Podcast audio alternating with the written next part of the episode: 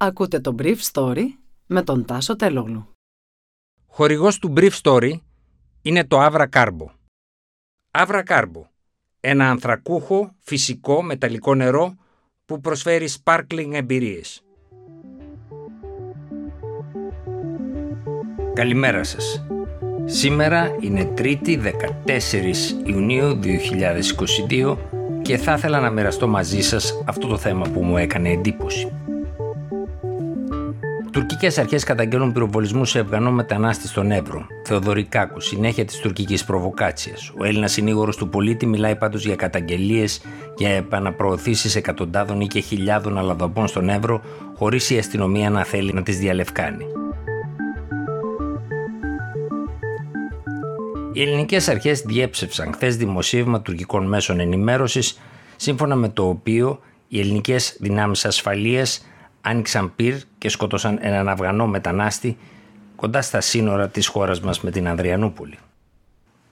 Το τουρκικό δημοσίευμα αναφέρει ότι Έλληνες αστυνομικοί, οι στρατιωτικοί άνοιξαν πυρ κατά ομάδας Αφγανών που προσπαθούσαν να περάσει στα σύνορα.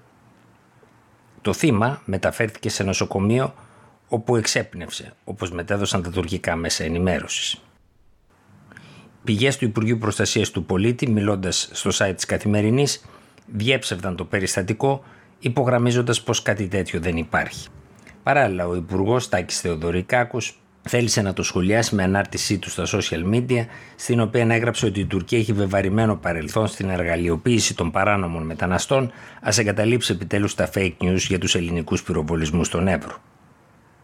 Πάντως, ο συνήγορος του πολίτη έδωσε πριν από μερικές μέρες στη δημοσιότητα την ενδιάμεση του έκθεση για τις καταγγελόμενες επαναπροωθήσεις αλλοδαπών από την Ελλάδα στην Τουρκία στην περιοχή του Εύρου. Η έκθεση κατέγραψε την πορεία της έρευνας που είχε ξεκινήσει αυτεπάγγελτα από τον Ιούνιο του 2017 ως το τέλος του 2020. Ο συνήγορος κατέληξε στις εξής διαπιστώσεις και συμπεράσματα. Η επανάληψη μιας διαχρονικά σταθερής πρακτικής ως προς τον καταγγελόμενο τρόπο εντοπισμού, σύλληψης και μεταφοράς σε ενδιάμεσους σταθμούς. Ο συνήγορος έθεσε υπόψη τις υπηρεσίες και τις συστάσεις της Αρμόδιας Επιτρόπου της Ευρωπαϊκής Ένωσης τον Ιούνιο του 2021 σε σχέση με τις πρακτικές επαναπροώθησης των αλλοδαπών στην Τουρκία. Αυτές οι πρακτικές έχουν δημιουργήσει ανησυχία για το επίπεδο προστασίας θεμελιωδών δικαιωμάτων στη χώρα.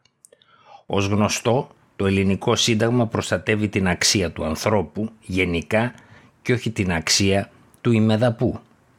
Η ανησυχία αντίνεται από το πλήθος των καταγγελιών, συνεχίζει ο συνήγορος, για παράνομες επαναπροωθήσεις εκατοντάδων ή και χιλιάδων αλλαδαπών από την Ελλάδα στην Τουρκία, στην περιοχή του Εύρου, από τη βεβαιότητα των καταγγελόντων για άμεση εμπλοκή ευθύνη της αστυνομίας με στελέχη, οχήματα και κτηριακές εγκαταστάσεις της κοντά στο ποτάμι, αλλά και από την αδυναμία της αστυνομίας να εντοπίσει όσους ενδεχομένως ενέχονται σε παράνομες επαναπροωθήσεις.